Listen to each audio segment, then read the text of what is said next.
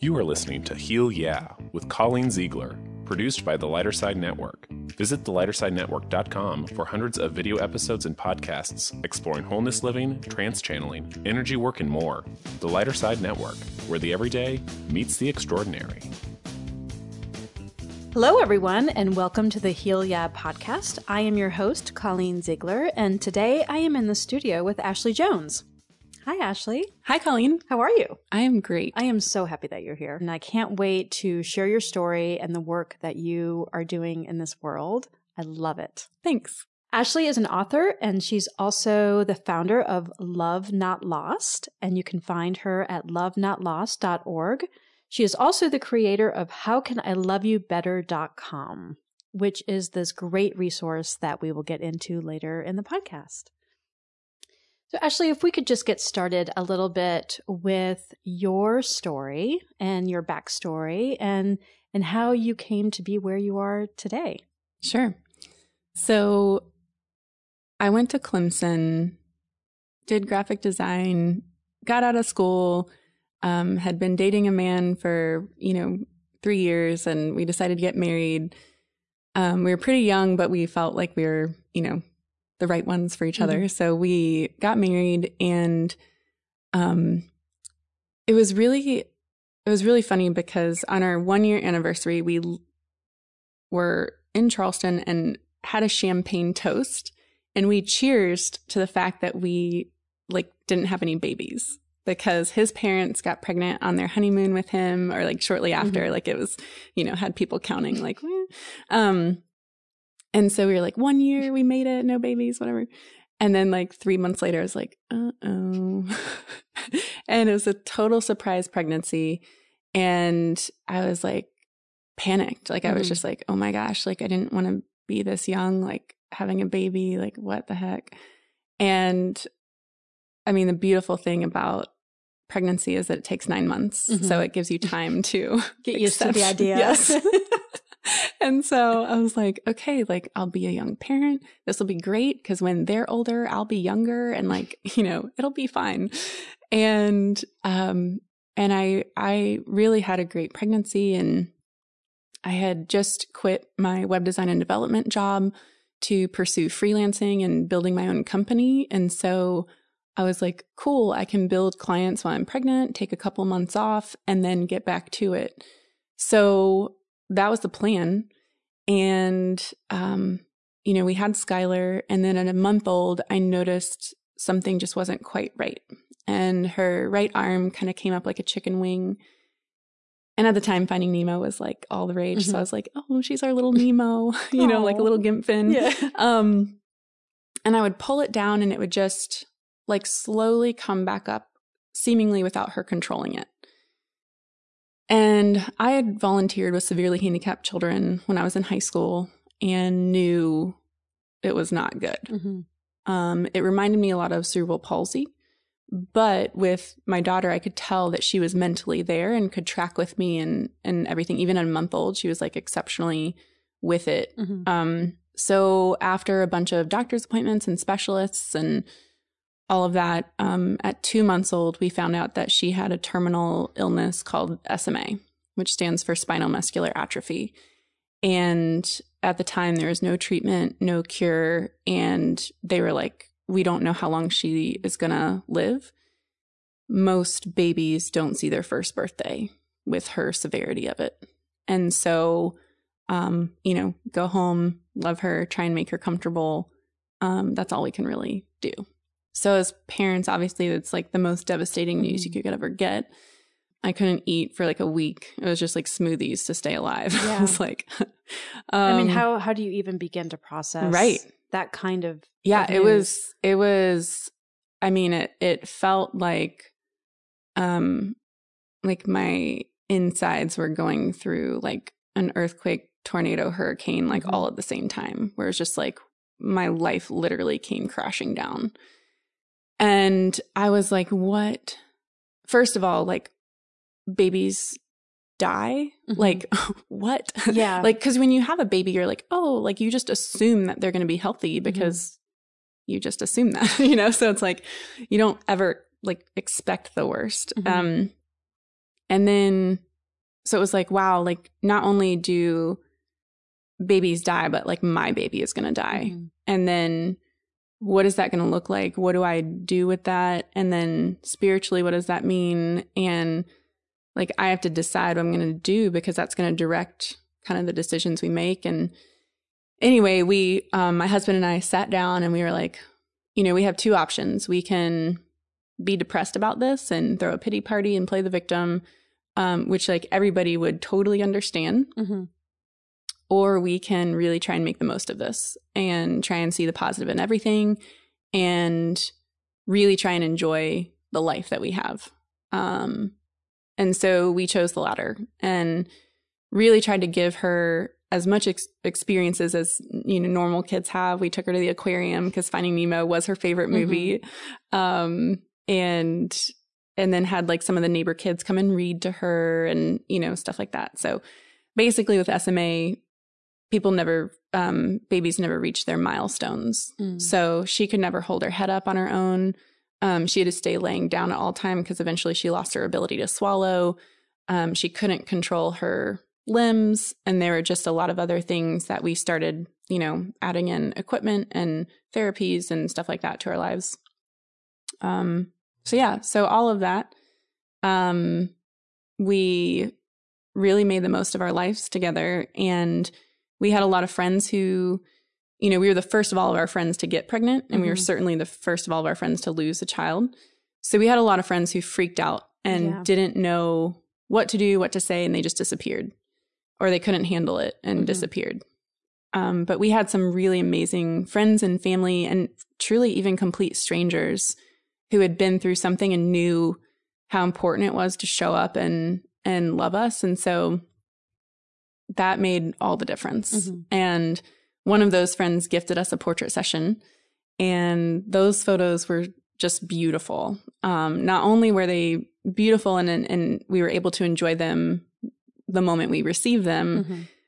but after Skylar died, I just realized the the profound impact that the photos had. What people don't realize is that the photos not only gave me a way to remember her, which is I think what most people realize, oh, you know, like photos preserve preserve memories.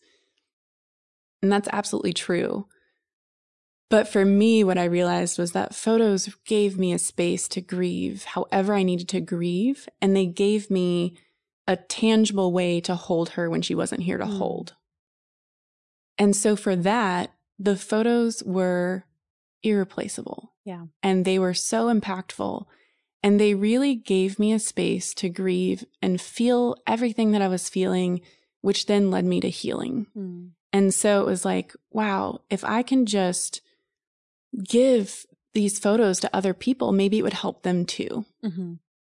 And so, you know, when Skylar died, I used the photos throughout my time to, you know, just manage my own grief. Like when they when she first died, I actually turned all the photos down in our Mhm. house, like face down, because they were just so painful. My heart felt like it was ripping out of my chest. I can imagine for you too, as as I listen to you talk, and I, I will never assume the way that you were feeling or the way that other Sure. parents feel when their child has a terminal illness. But I can imagine that your your grieving would Mhm. start even before Oh, absolutely. your child passes, yeah.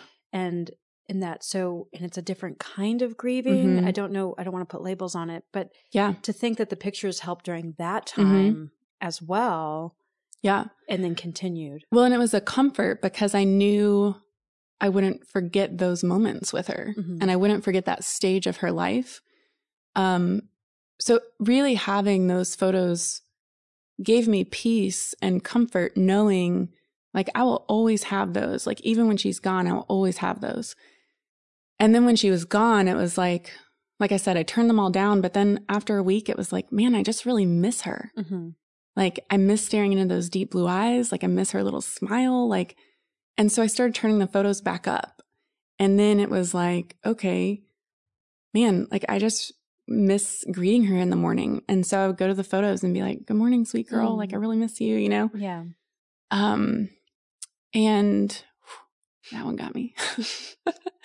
um, and so, you know, there were times where I would sit with the photos and just like ugly cry, like snot pouring out of my face. Mm-hmm. But it was. It's like the photos held a space yeah, they did. Yeah. They did. And, and, they. And like her spirit's holding a space mm-hmm. for you through the photos. Yeah. And the beautiful thing was like, I didn't have to worry about fear or judgment or expectations from anyone else because it was just me in the photos. Mm-hmm.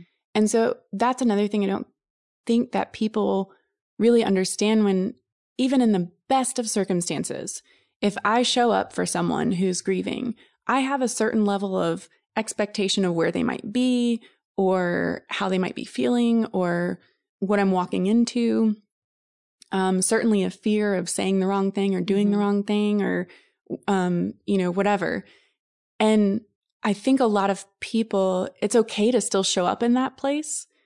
But the photos just gave me a safer place to just be raw. Yeah.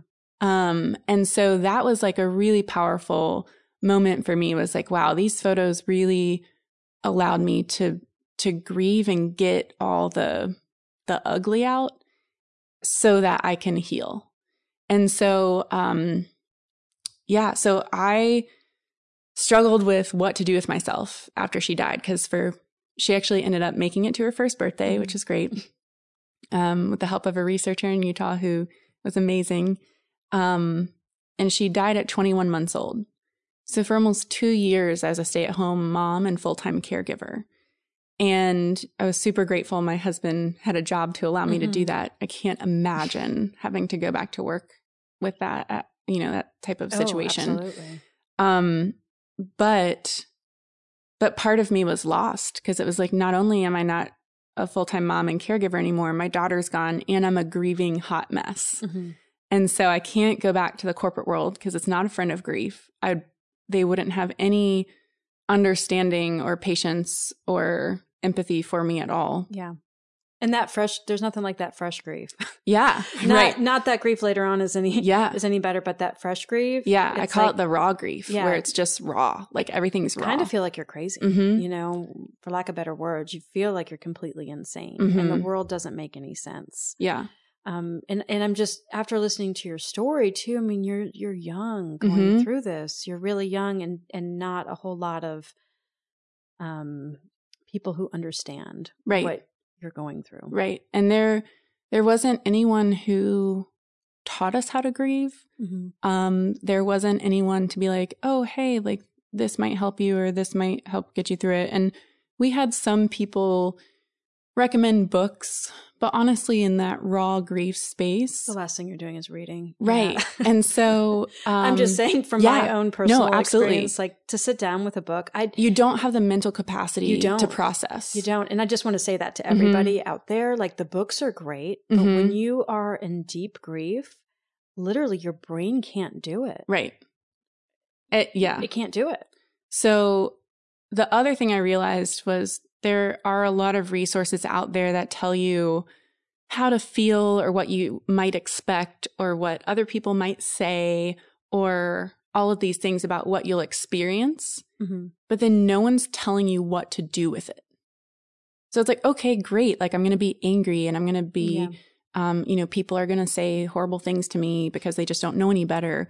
But what do I do with that? Mm-hmm. And so um, that's actually what inspired me to write a book, which we'll talk about later. Yes. Um, but I want, like, that's something that I want to help with and I want to make a difference. And um, it's kind of ironic that we just said, like, oh, books don't help when you don't read.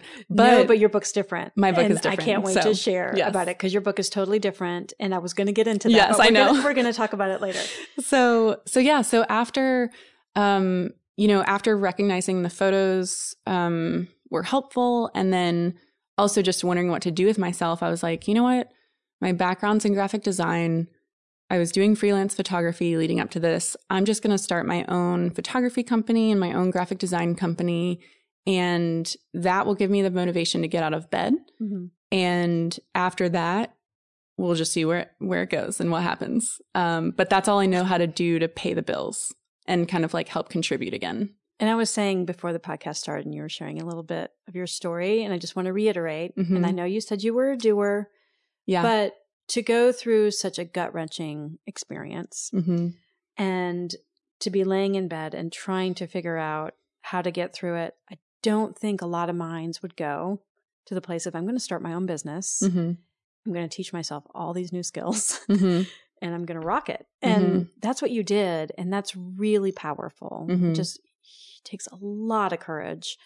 Um, it's so hard to pull ourselves out of dark spaces. hmm And I just want to honor anyone who's in a dark space Yeah. because it that shit is hard. Yeah. and to be to be fair, like um for the first month, I laid in bed and I didn't move. And the Mhm. only reason I got out of bed was because our dog was so well behaved. He refused to pee on the floor. And I was like, I literally was like face down in my pillow, like just pee on the floor. Yeah, like, I don't care. I don't want to move. But he would be like whining for like over an hour. And I, then I would feel so guilty that I'd be like, okay, fine, I'll get up and take you outside. But, but I, I was like in a really tough place. Yeah. And, and I think one of the things that helped me was just realizing I don't want to spend the rest of my life like this. Mhm. You know, I, I can see how it would be easy and it would be almost acceptable um to be like oh yeah she lost her child Mhm. like you know she's just this depressed mess now and that's just that's normal Mhm. and that's okay but for me it was like i'm still breathing like when her heart stopped mine kept beating for whatever reason Mhm. And so I don't want to waste this. And I think that's the beautiful thing that death can offer us is clarity on what's really important in Yeah. life. And that time is short and we do not have that long and we don't even know how much time we have. And so like I could have 40 more years. That'd Mhm. be awesome, but I might only have 2. I don't know. And And- so Did you feel like all of a sudden it put life not into perspective, but it made you view life differently? Absolutely. As, far as that, all that stuff is very real. Like we don't Mhm. know how much longer we have. So all of a sudden, like these things like 401ks, and it sounds so silly, but yeah. it's like, what the heck? I, I know I'm going to live now because we can't plan on anything. Yeah, right? and uh, yeah, and I think there's like there's some responsibility to plan for if you do have a lot of time. Yeah. But, But not also- for that to be your main focus. Right, and not for that to sacrifice your enjoyment of the present. hmm And I think for me, I joke around that um, my life before Skylar was like BS, like Yeah. before Skylar, but also like bullshit. Yeah. because I, oh, I like that. yeah, No. because I was like so concerned with what people thought of me, what labels I was wearing, what kind of car I drove, what my house looked like. I cared about all the things that Mm. society tells us to care about, and it didn't matter. yeah. And as soon as we got that diagnosis, my whole priority shifted. And it was like, my number one priority is survival for my daughter and then for me and my husband and our marriage. Mhm. And so, like, once that is your priority, it's a lot easier to let those other things fall off. And then, um, I think any moms can relate to this also of just like, you don't really care what you're wearing. It's like the fact that you have clothes on today is an accomplishment. like, Yeah. I'm showered. This is huge. I'm clean. Um, and so, and, and that was something I realized too, like in motherhood, especially as a full-time caregiver too, that's like a whole nother level. oh, absolutely. Um, but self-care was critical. And for me to be able to take care of my daughter in the best capacity, I needed to be taking care of myself first. And I know like everyone uses the whole airplane oxygen mask Yeah. metaphor, but it's real. it's really real. Yeah. So, cause I was like, if I get sick, I'm quarantined from her. hmm Like, if I come down with anything, even a mild cold, I can't interact with her because her immune system is so Mm-hmm. compromised. So it was like, you know, the germ bubble of like, okay, if anyone even has a sniffle, get out of my Yeah. house, you know? Yeah. Um, but, but also just looking at, okay, like if for whatever reason I go down as far as like not being able to care for her, come down with an illness or whatever, it's like, someone else has to step in and care for her. And that's like the last thing that I would want Mhm. because I know how to care for her the best. Yeah. And so, yeah, so it was, it was really interesting because that obviously clarified okay, self care is critical. Um, our relationships and the love that we share, the most important thing. Mhm. And then really it's like outside of that, like how we treat other people, the relationships that we make and and the interactions that we have are what last. Right? And then like when we buried her, we had her in my favorite outfit for her and then like her favorite blanket. Like that's what we buried her in and that's Yeah. all that's all we had. That's all she took. And so it's like when you experience death and you realize you truly do not take anything with you, Mhm. but what lasts beyond you is the impact and the relationships that you had. And so creating that ripple of care and love and relationship is so important. Yeah. That's beautiful. And and the truth. Yeah. the truth. I'd love to talk a little bit about the organization Yeah. that you started, the Mhm. nonprofit. It's called Love Not Lost. Yes. And it has beautiful, um, beautiful graphic design work done Thank by you. Ashley herself. Just want to compliment you on that because it's really great. Thank you. Um, so explain a little bit about Love Not Lost, Mhm. why you started it. I mean, I think you kind of gave us the whole story of why Yeah. you started it, but why you felt called to to really start it hmm and make it more than just an idea, and and and why you chose the name you did. Sure. So, um, as I mentioned before, I started a photography and graphic design company companies, and with the photography company, I was doing portraits and weddings, and they were great, but it was just it just kind of felt a little empty. Mm-hmm. And I was like, man, I know I'm meant to do something more, but I don't know what it is. And so I was like, I'm just going to focus on becoming the best at what I'm doing. And, um, and then someone at our church, uh, got diagnosed with stage four melanoma cancer. And I was like, wow, my mom had melanoma. Like I have precancerous moles. if you see me, I look like, you know, Swiss cheese. People always ask me like, did you get in a knife fight? I'm like, yeah.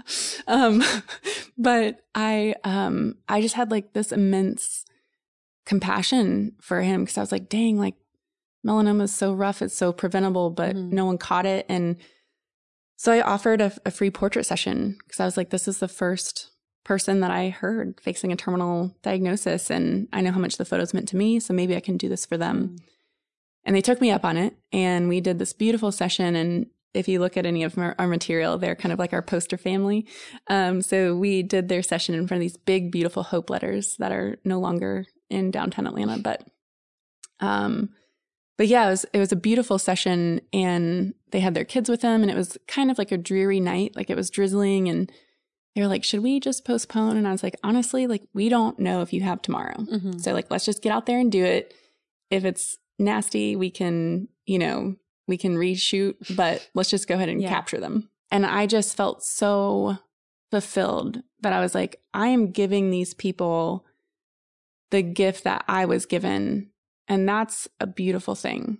And so I ended up um, doing another session with them. Rachel called me, I think it was like nine months later, and was like, Hey, Kevin, um, Rachel's mom, Kevin's the Mhm. dad, and Kevin, she was like, Kevin's going to LA for last ditch treatment. Would you do another session? It's like, great. When is he leaving? She was like, tomorrow morning. I was like, oh my gosh, like putting down my mojito. um, I'm I was like, oh, we'll do a sunrise session because the plane left at 10. They had to be there at 8. I Oh. was like, crazy. Um, so we did that. And then um, she flew me out to LA because she was like, I don't think he's going to make this will be our last Christmas. Would you come photograph it? And I was like, well, Christmas is still a hard time for me because Mhm. I, I don't have my daughter and that's like, you know, a fun time for kids. But if you're willing to do Christmas like a day or two early, I'll absolutely do it. And then I'll just get back with my family. And we ended up photographing his very last day on earth without knowing it. Mm. And he passed away Christmas Eve morning. And it was just such a powerful experience because going through and being there with him when he passed away, it brought back everything that I felt when Skylar was dying. Mhm. It was like, oh my gosh, why do people suffer? Why do I have to go through this? Why is my heart breaking out of my chest again?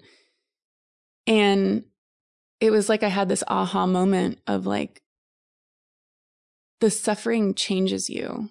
And if you can join people in their suffering, it keeps your priorities in the right place Mhm. and it can um, teach you things if you let it. And so, what I realized in that moment was, wow, like I'm supposed to be here and I'm supposed to do this, and this is this is my calling, Yeah. and this is how, for me, I can maintain a life of suffering without having to lose like every single one of my family members, right? Yeah. Um, And don't you feel like too like you you can suffer but your heart still blows open and it's like at the same time? Yeah, I for mean, sure. I know a lot of people equate it with suffering I'm going to close down and I know that happens but for those of us who have been through these experiences it's like a blowing open of Mhm. the heart and Absolutely. I think that's where that awareness comes in of what's important hmm you know this non-attachment and Yeah. this all we need is love and you know you can get real cliche about it but it's so true Yeah. So my wedding album vendor that I had been using for weddings, I kind of explained what had happened and I wanted to put a book together for them,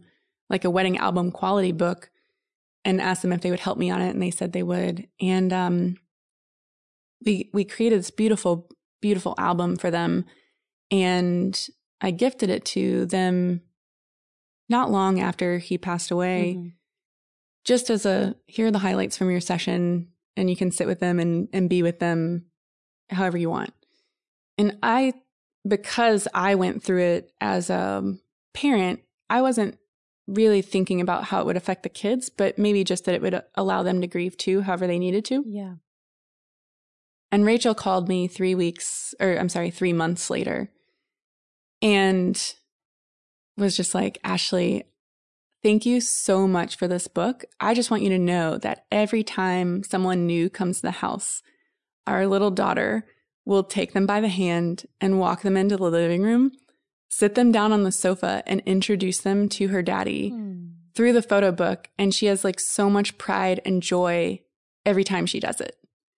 And I was like, "Oh my gosh. Like I had no idea that this book would be a way for this little girl to connect yeah and still have a relationship with her dad and and have allow other people to have a relationship with their dad." hmm i just i just was having a thought Yeah. about how you know what you had said before about you turned all your pictures upside Mhm. down uh, or you know, facing Face down, down. of your of your daughter and how many people do do that when Mhm. people pass in their lives they just like they get rid of i'm gonna start crying um but how important it is to to honor them and to keep them present for all of us not just chil- i was going to say especially for children um but but for all of us.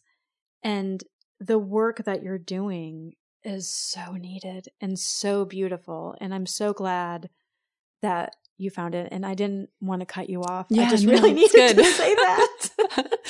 Oh, it's so good. yeah it's it's so beautiful um and the lives that you are touching and, Yeah. and continue to touch So yeah, and that's really like kind of how Love Not Lost came about is I did this session and then I volunteered another session and I volunteered another session and every time there were just these really impactful stories coming out of the impact that the photos had and how they helped them truly through the grief. And as I was doing more and more, my husband was like, "Honey, I love your giving heart." But also, we have our own bills to pay. Please, please, please stop giving everything away. and I was like, I hear you and I love you too. yeah But also, like, I'm not charging a single thing to these families. And so I was like, if I'm willing to give it all away, yeah I think I can find other people who have resources who are willing to help me give it all away. And so that's actually what led me to starting the nonprofit because I was like, not only do I want to give it all away, but I want to do this on a much bigger scale. Yeah. Because this needs to be done at a national or global level, even to where we're providing portrait sessions to anyone and everyone facing a terminal diagnosis. Mhm. So that's really how Love Not Lost got started. And It was actually going to be the Skylar Project. Oh, and the that. tagline was love not lost and then um, through like starting the the nonprofit and some of the legal stuff we just kind of decided that love not lost would be an, a better name that was more applicable to everybody Mm. um, more universal so we went with that I had another thought. Yeah. uh, what also the work you're doing really normalizes terminal illness. mm-hmm. It it you know it, never to use the word normal, but it does. It it makes it just opens it up and says this is what people are going through and let's Mhm. take a picture of it and let's Yeah. like this is what my family is and there's nothing Mm-hmm. to be sad about and there's nothing to be ashamed about and Mhm. just this is who we are and let's record it like that. I think so many things so often are not they're just so hidden, yeah you know, and this this brings it out into the open. For sure. And I think with the terminal, like photographing people and, you know, we try and get as early of a diagnosis as we can so we can still make like really fun, joyful Yeah. memories. Um, but we we encourage people, it's like, it's okay if you cry during the session or are a little bit sad during the session because or a lot sad during the Yeah. session because it's like part of even the session is acknowledging what's coming and why you're doing the session is to preserve these memories and to really celebrate the life and the love that you have. And so, you know, that's something I didn't really expect was that the the photo session itself was like a catalyst of Mm. grieving and helping people process. Yeah. Um and then getting the photos and then also using them after someone passes away is it's just like a, a whole journey that I didn't even have the capacity to see when I was creating it, but how it's just given people more space and freedom to to feel. So is your organization right now at a national level or are you just in Atlanta right now? So right now we are just in really the north half of Georgia. Okay. So we launched in Atlanta and have been growing and trying to figure out the systems that we need to scale to a national level. Mhm. And I'm excited to say that we are getting close. Um, I mean, I can feel, I can feel yeah. that you are. Yeah. Yeah, it's and it's really cool. lovenotlost.org. I don't know if we ever threw in the full, yeah. the full website. And we, um, so we do photograph, uh, probably like every year we photograph a handful of out of state applicants Mhm. and we raise the money to travel and, and serve with them, or if we can get airline miles donated or rental car days donated or whatever. Um, but that helps us cover the travel to get there and photograph them until we can expand our photography Mhm. program. So we my board right now is developing a city expansion plan that we hope to start expanding as soon as the um like probably the end of 2020 is when we're looking to expand and kind of get to another state. And we are one just really excited about Mhm. that and then we'll you know, kind of move up the east coast and get to the west coast and Yeah. meet back in the middle. I love your vision. Oh, thank you. it- you were just like so on it. Yeah. I just love it. um, and so that's very exciting. But then what's been really cool about Love Not Lost is the driving question is how can we love people better? Mhm. And really, when we started showing up for people, there were some people that we showed up for that we were the only ones. We were the only ones. And we were like, this is so wrong. I also think that a lot of people assume everybody else is reaching out to these Mhm. people going through this really hard time. Please do not be afraid about dropping something off at someone's house, mowing your neighbor's lawn that needs mowed, and don't assume that everyone else is taking care of them because people are scared of this stuff. They are. I mean, Yeah. we're, we're humans. Right. I'm scared. You're scared. Even though I'm scared. Yeah, know. absolutely. you know it's Yeah. it's scary to Mhm. try to figure out what to do so with your website how can i love you better.com talk about that for a Mm-hmm. yeah so that was that was one of the first tools that we created to kind of bridge the gap because what we realized was it wasn't that people didn't care Mhm. It was like they didn't show up because they didn't know what to do. Yep. And they didn't have a way to ask or they didn't have yeah the just we're the all knowledge guilty of going just reach out if you need anything. Right. Right? Yeah. Tell me if you need anything. Yeah they're not going to reach out. No. No. No. And so So I created this postcard. And they need something. yeah. So I created a postcard. Um, and on the back, it just says, I know life is hard for you right now, and I want to help, but I may not always know how. Please let me know how I can love you better and show up in a tangible way during this time of your life. And we kept it very generic, so it could be used for any situation, not Mhm. just a death or a terminal illness, but a divorce, a job loss, like any type New of baby. Yeah, new baby for Yeah. sure. Um, and so it has check boxes like yard work, bring you a meal, clean your house, do your laundry, shop for groceries, whatever. Um, sit and talk, bring you coffee, take you out, give you a hug, Yeah. you know. Um, and it has blanks for people who want to offer. Like if I know you have kids, Mhm. I could say, Oh, I'll take your kids for an evening, just give you a night off. Or if you have a dog, I'll take your dog for the weekend or I'll walk your dog for a week or whatever. Which is huge. Yeah. And it's a postcard so you can give it to someone and they can mail it back to you. Or you can mail it to someone and then they can give it back to you. And it says, um, please give this back to me or mail it to me as a postcard. If there's something else not included on this card, or if you'd like to be left alone, please don't hesitate to tell me. I am here for you. and I think that's so important because even though if you think someone wants to be left alone, the fact that you reached out matters. Yeah. Like that lets them know that they're cared for, even if they want to be alone. Because I know, like, my husband's an introvert, and people were deathly afraid to like talk to him because Yeah. they knew he's like very introverted and closed off and like, you know, not a social person, whereas I'm Mhm. more the opposite. But you still need to feel loved. Right. And we all feel loved in different ways. Right. And real quick, the um Brene Brown said a quote that really impacted me. I love her. I know she's great. Um, and she said the absence of love is suffering. And what made me kind of stop in my tracks when I heard that was like, man, everyone I work with, and myself included, like when you're in the suffering, you are already suffering situationally. Mm-hmm. So, like, there's nothing you can do about that. Like, Yeah. you're suffering hardcore. But when you're unloved, that's additional suffering Yeah. on top of the suffering that's already happening. So if we can show up and love people better, like that is easing some of that suffering. Mm-hmm. And the the cool thing was with uh, my husband and I too is like we were so broken. Like we were so broken. We did not have the capacity to love ourselves, Mm-hmm. let alone each other. Mm-hmm. And um, when Skylar died, it was like, oh, it was rough. It was really rough. And I wasn't sure if our marriage was going to make it because I was like, like, yeah, we did not love each other. Mhm.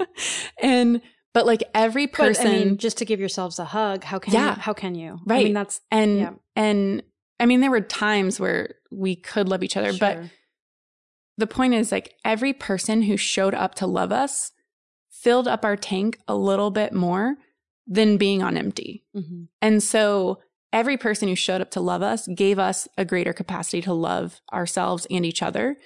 And for me, that's why the driving question of love not lost is how can we love people better? So um, we actually turned that postcard um, with the help of Dragon Army and 48 and 48.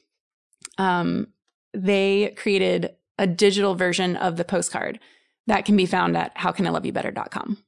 that you can, it will even go on your calendar. So someone can tell you their needs Mm-hmm. and you can check and it'll go on your Yes, there's a digital calendar, plugin on the digital form. Um, we also on the digital form, so like we know like some people don't want to talk in like love language. And so we have like a close version and then a casual version. So also feel like you're dealing with a coworker and you're like, I don't want to say like, how can I love you better?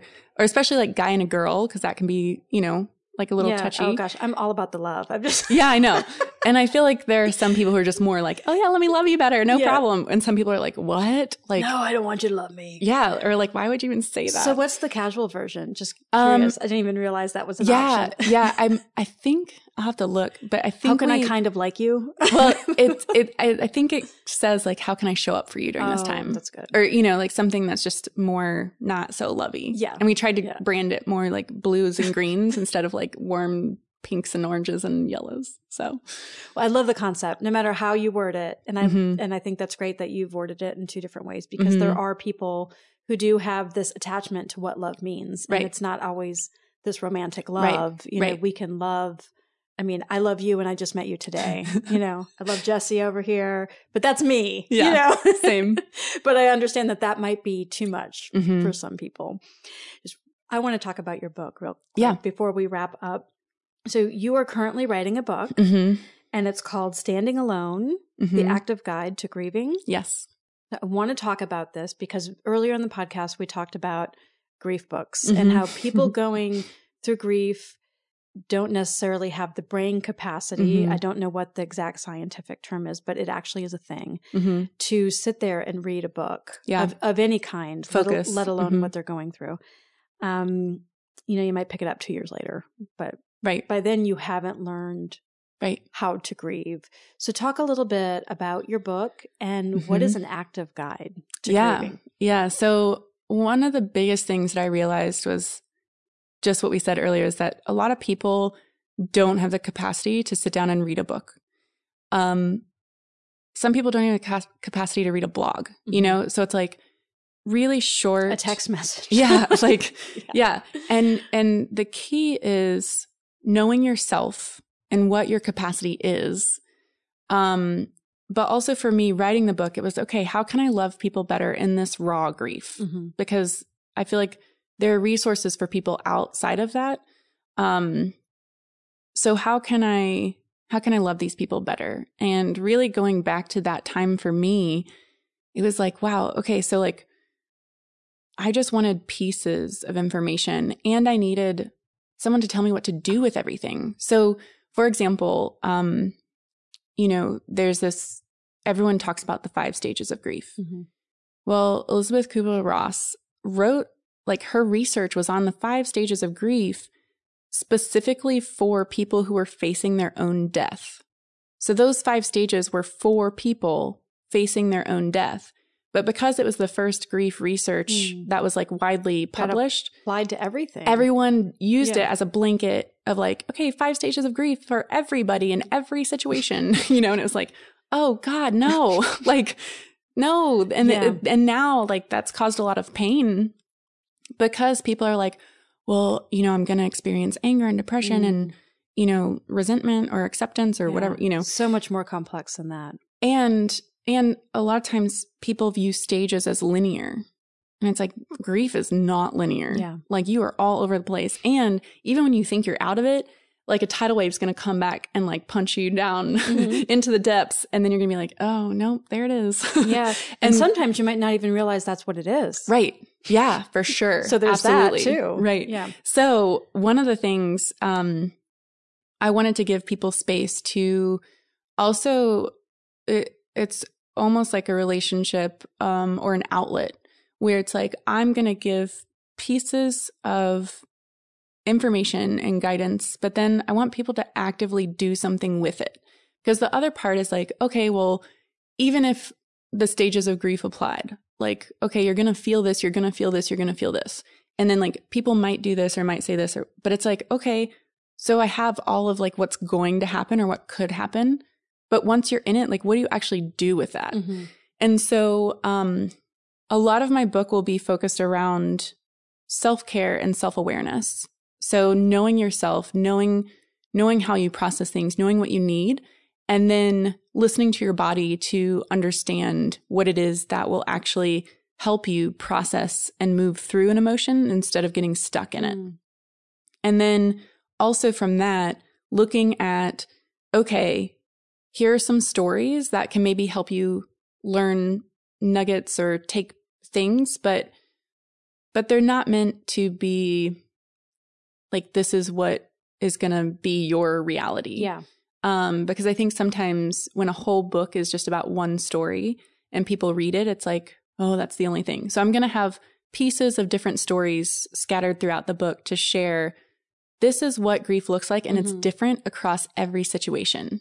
And so um, there will be spaces in the book to take notes. There will be spaces. Um, So is it going to be a built-in workbook? Yeah. With so the it- it- yes, Okay. yes. So that's my other my other pain point with with some of the help books out there is Yeah. that it comes with like a downloadable workbook or like at the end of the book you have all this blank space, but there's so many times I want to write when going through it Mhm. or if they wait to the end of the chapter, it's like, oh, now I have to go back and read and like Well, revisit what I just read yeah. and I lost my place and What that allows for is pause too, Mhm. which we need, and it, it puts all of the the words in a much more like a bite size. Mhm, So you exactly. can, you can get a little bit of it, and you're not feeling like you have to read chapters and chapters. Right. Yeah, so it it it will be very much um it is not designed to be done in one sitting at all.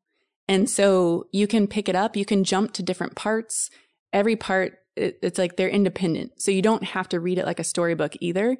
Um and I really wanted to give people small digestible bites and then activities to actually help them build their own self-care program of this is what's going to help me Mm-hmm. and this is how I can apply it. And then, you know, stories are woven in because they're just enjoyable. So it's not all workbook. Yeah. Um, and, and it allows people to stop and jump to different sections or, or whatever. So anyway, I'm really Yay. excited about it. I hope it's a helpful resource and I'm sure I'll have different additions as I, you know, get in and learn more and share more and all of that. What do you have an estimated time of when it's going to be available? Sometime in 2020. Okay, Um, that's a good. That's a good yes, year. yes. Not sure exact date yet, but Well, I am so happy that you joined me today, Ashley. Like, Thank I you. just, I mean, I could record like a three-hour podcast with you. I, re- I really could. It's you're so easy to talk to, and I just love your story, and I love the work you're doing.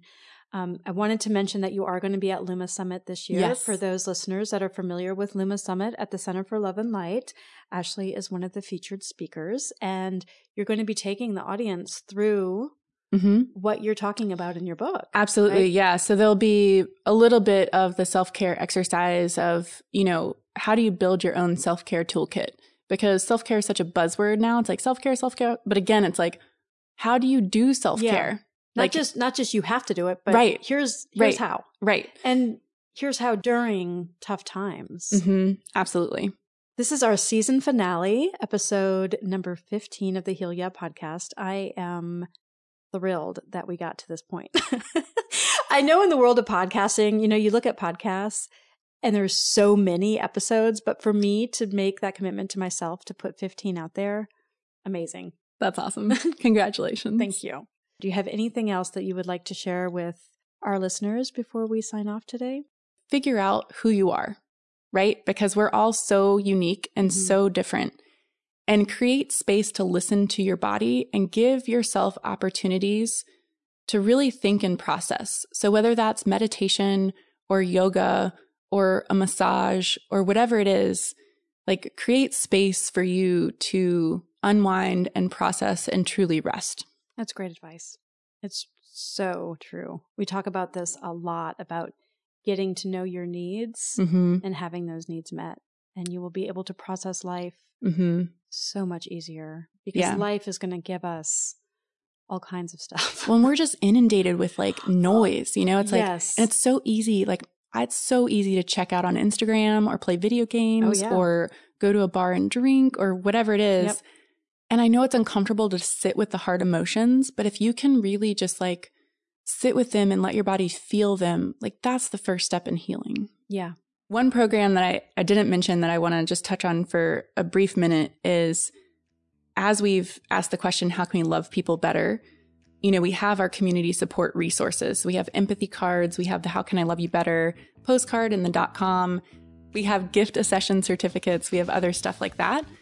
But we're launching a corporate care program to bring our grief and empathy and self care and awareness training to the workplace as well. Mm. And that's something that's really important because people give so much of their time and their lives to companies. Mm-hmm.